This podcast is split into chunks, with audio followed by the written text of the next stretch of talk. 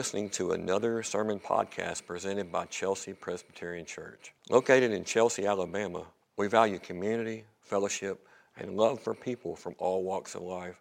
For more information, find us online at www.chelseapres.org or check us out on Facebook. And I'd like to add a scripture reading to ours, uh, which would be our main text from Galatians chapter 4. So if you do have Bibles, or if um, your phone is handy and you want to follow along, we will be in Galatians after we read from Joel and Isaiah. Listen carefully, this is God's word. I will repay you for the years the locusts have eaten, the great locusts and the young locusts, the other locusts and the locusts, my great army that I sent among you. Forget the former things. Do not dwell on the past. See, I'm doing a new thing. And now it springs up. Do you not perceive it? I'm making a way in the wilderness and the streams in the wasteland. This is the word of the Lord. Now, if I could add to that reading from Galatians chapter 3, chapter 3, verse 26, and then into chapter 4, verse 7. So in Christ Jesus, you all are children of God through faith. For all of you who were baptized into Christ have clothed yourselves with Christ. There's neither Jew nor Gentile, neither slave nor free, nor is there any male and female, for you are all one in Christ Jesus. If you belong to Christ, then you are Abraham's seed and heirs according to the promise. What I'm saying is that as long as an heir is under age, He's no different from a slave. Although he owns the whole estate, the heir is subject to guardians and trustees until the time set by his father. So also, when we were underage, we were in slavery under the elemental spiritual forces of the world. But when the set time had come, God sent his Son, born of a woman, born under the law, to redeem those under the law, that we might receive adoption to sonship. Because you are his sons, God sent the Spirit of his Son into our hearts, the Spirit who calls out, Abba, Father. So you are no longer a slave, but God's child, and since you are his child, God has made you also an heir. Let's pray together. Lord God, we ask now that in these few moments in your word, before we come to the table, that you would speak to us of your grace and mercy, and our relationship with you might be defined by that grace and mercy in ways that are powerful, life changing, and transformative. We pray this in the name of God the Father, Son, and Holy Spirit. Amen. Part of the Christmas and Epiphany story is this very simple creed that Paul draws on that in the fullness of time, God sent forth his Son, born of a woman, born under the law, to redeem those under the law. He sent his Spirit so that we would be able to be the sons and daughters of God. Now, don't let sons throw you off here. Paul is, not making a gender specific comment with sons, but he's saying that the status of our relationship with God the Father is as good as firstborn sons in the kingdom of God. This is not a gender specific comment. This is a description of the kind of relationship we have with God because He sent His Son born of a woman, born under the law, to redeem those under the law. This is a great adoption story. To redeem those under the law that we might receive adoption to sonship. this means a whole lot to Virginia and myself because uh, our two boys are adopted. And then unexpectedly, our third came along, our daughter. But adoption has always meant uh, a great deal to us, of course, because of this. And it's, you know, I think it's a, a working analogy that the Lord gave to us that makes this kind of relationship with Himself all that much more important. When we were living in Toronto, and our both boys were adopted in Toronto, um, we had gone through the whole process, and uh, Jeremiah was our first, and then Andrew was second. And we've always wanted to kind of have a conversation about, so adoption wasn't a secret, obviously. Adoption was just something important, and we talked about it. Jeremiah, our oldest, was, uh, both were baby adoptions, but Jeremiah grew up in a context of, and he was aware of adoption, talked about adoption. Uh, but Andrew had never said anything about adoption. He was two years old, and uh, he really had never shown any interest when the subject came up of adoption. And uh, until one wintry day in Toronto, when Virginia was, along with uh, the two boys, and she was pregnant with Kennerly, had walked to the grocery store and were walking home. We had one car at that time, and I was 26 miles away at school. And uh, she was walking home with the bags of groceries. She was holding two heavy ones. Jeremiah was holding one. He was three, four. And Andrew was uh, two, walking behind with the lightest bag. And suddenly he put the bag down he said, I don't have to do this. I'm adopted.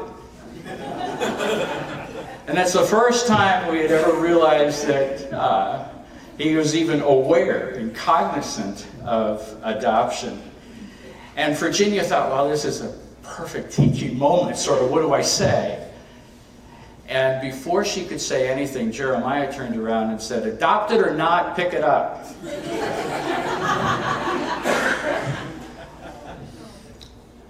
Do you and I realize that we're adopted into the family of God because God sent his son, born of a woman, born under the law, to redeem those under the law? That there's a real relationship that we have with God? And that Paul, by, under the inspiration of the Holy Spirit, uses the analogy of adoption to speak of us in our relationship with God. In the fullness of time, God sent forth his Son. In the fullness of time, uh, you know, the Pax Romana and Rome led from North Africa to, to Germany, from Spain to Syria. All of that was under Roman control. It was a wonderful time when you think of just the geopolitical situation through which to spread the gospel. But I don't know as if Paul was really thinking of that when he said in the fullness of time. I think he was thinking in terms of that long prophetic salvation history. It's beginning to, I mean, it goes all the way back, but with Abraham and with Moses and with Sinai and with the giving of the law and with David and that long history that now is the time. I guess the question I have in light of, in the fullness of time, the prophecies being fulfilled, Isaiah's suffering servant, uh, the notion that uh, David's words from the cross, My God, my God, why have you forsaken? All of that sort of pointing in the direction that God was going to do something and do something unique in order to bring us into his family. But is that today thought to be kind of behind the times? In the fullness of time, God sent forth his Son. Well, is that still true today that the gospel speaks in the 21st century as well as it did in the first century? I mean, many in the world today, I think, sort of think that uh, the hope is in the future. So you have billionaires thinking that our hope is resettling or settling Mars or finding some sort of place in space or the cure for cancer or artificial intelligence or that the hope is in the future. But this creed in Galatians, in the fullness of time, God sent forth his Son, born of a woman, born under the law, is that center to all of history is that incarnational life of Jesus, the Christ. That that's the pivot, that's the center. So it's not a linear progression where the answer comes off somehow in the future that we haven't arrived at that's going to solve and save. But that Christ, at the center of history, has brought that salvation to us. In the fullness of time, God sent forth his Son, born of a woman. Now, what does that phrase in that early creed signify, but that God Himself became human, taking upon Himself all that is involved in humanity to redeem every aspect of humanity. In all of our weakness, all of our frailty, everything except sin experienced by the incarnate one the humility of God to do it that way. And I know at Christmas time we emphasize that humility with the manger and the stable and, and the, the shepherds and the poverty of it all. But fundamentally, Jesus takes on what God had created as image bearers, He takes it upon Himself totally in the flesh, bodily to redeem every aspect of life. Born under the law. Everybody involved in the whole Christmas account was very much into the law. When I think of Elizabeth and Zechariah, and Mary and Joseph, and Anna and Simeon, they were all really interested in, in what God had said in Scripture, in the law, in the Psalms, in the prophets, in the law. They were really into that. And they were living a righteous, faithful, committed life. God picked these people up in their humility, in their faithfulness, and He used them, kind of creating a family structure, as it were, through which to send the incarnate one so that we could be adopted into the family of God. In the fullness of time, God sent forth his Son, born of a woman, born under the law, for the purpose to redeem those that are under the law. Again, like many people may have a hope in the future that our salvation comes somewhere down the line with in, in, uh, inventions and discoveries yet to be made. But I also think that a lot of people feel like uh, nobody is coming to save us but us. And that's really the 21st century resolution to life as they see it. Nobody's coming to save us but us. And that whole notion that you make yourself, you are your own brand, you create your digital presence, you have to make something of yourself. You have to decide what your gender is. You have to decide what your convictions are. You make it up. I think that's such a tremendous burden especially to young people today, that everything's just open. So decide. Biology doesn't come through as any kind of law that you submit to. The Word of God doesn't come through.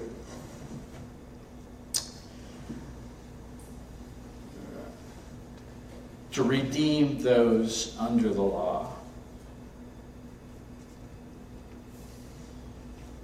There is one who came to save us. So the idea that no one's coming to save us but us, God responded to, I've come to save you.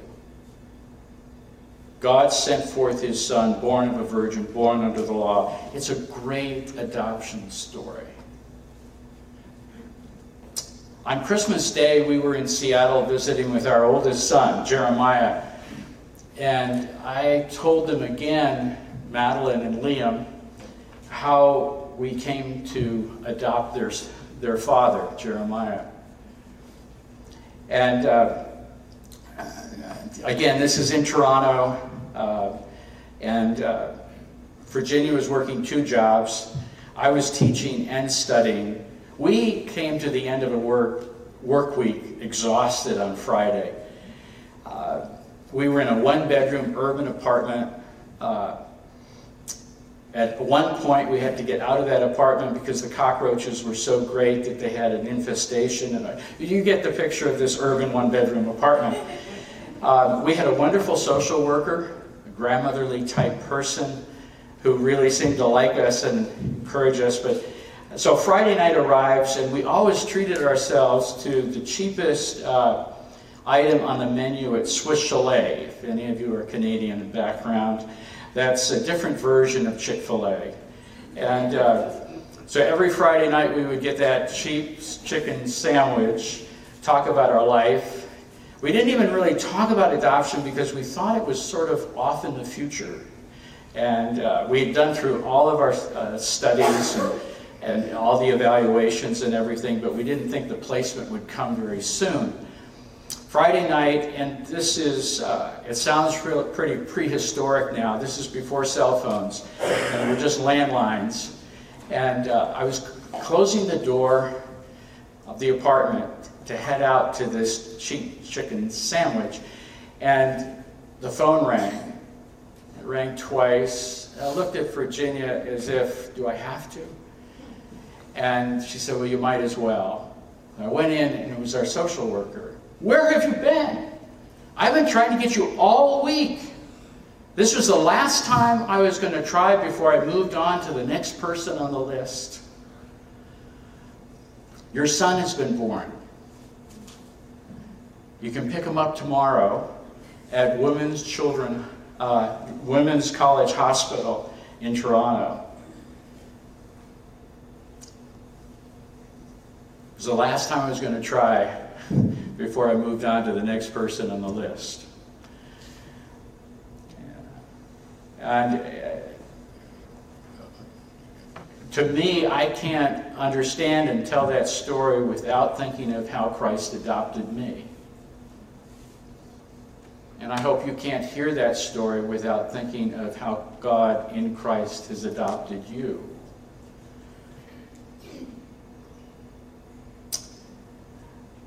God, in His providence, in so many different ways, breaks into our lives to draw us to Himself. It may seem awfully situational and circumstantial and sort of maybe kind of ad hominem, luck, but God is at work drawing us to Himself. In the fullness of time, God sent forth his Son, born of a woman, born under the law, to redeem those under the law.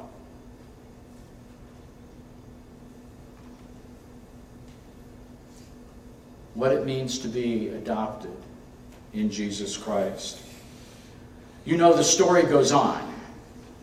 And the one who came to redeem us went to the cross and died for us. The ultimate humility was not being born. The ultimate humility was being killed. And sacrificing God in the flesh, truly God and truly man, sacrificing himself to bring us into his family. The Christmas, you know, is a reality. It's not a nostalgic, sentimental, fictional something to get into. So I hope that uh, you can grow into a greater realization of your adopted relationship to Jesus Christ. And I hope as a fellowship of believers, you can somewhat learn how to adopt one another. Just like Jeremiah and Kennerly adopt Andrew, Andrew to them, and so forth. Uh, and last Sunday, I got a, uh, an email from a, a, friend of a friend of 30 years and uh, he wrote this Doug, I, I loved your Christmas card and Virginia's letter. Movingly beautiful. I've long felt a bit of an outcast in my own family. I was always too religious for my parents, who raised me, thankfully, with Sunday school and church and 12 years of religious schools, with a hope for me to be moral, but not make God the center of my life. I was also not successful enough to earn their approval and keep up with their worldly friends. I believe I would fit more naturally in some of the Christian families I know, like yours. And then he said, Thank you for adopting me as you have. I mean, he's just a good friend of mine. I don't think we've adopted him, but obviously he does sense a good relationship that we feel toward him. It's possible to be raised moral, but not really be raised as an adopted child of God. So you're good, and you're nice, and you're neighborly, you're considerate, you're kind, but you don't really know that relationship with the Lord. In the fullness of time, God sent forth his Son, born of a virgin, born of a woman, born of the law, to redeem those under the law. We hope you've enjoyed today's sermon. We want to remind our listeners that our doors are always open at Chelsea Presbyterian Church, and we invite all our listeners to join us for worship. You can visit us at 10:30 on Sunday mornings at Chelsea Middle School. To hear more of our sermons from our church or for more information, you can find us online at www.chelseapres.org or check us out on Facebook.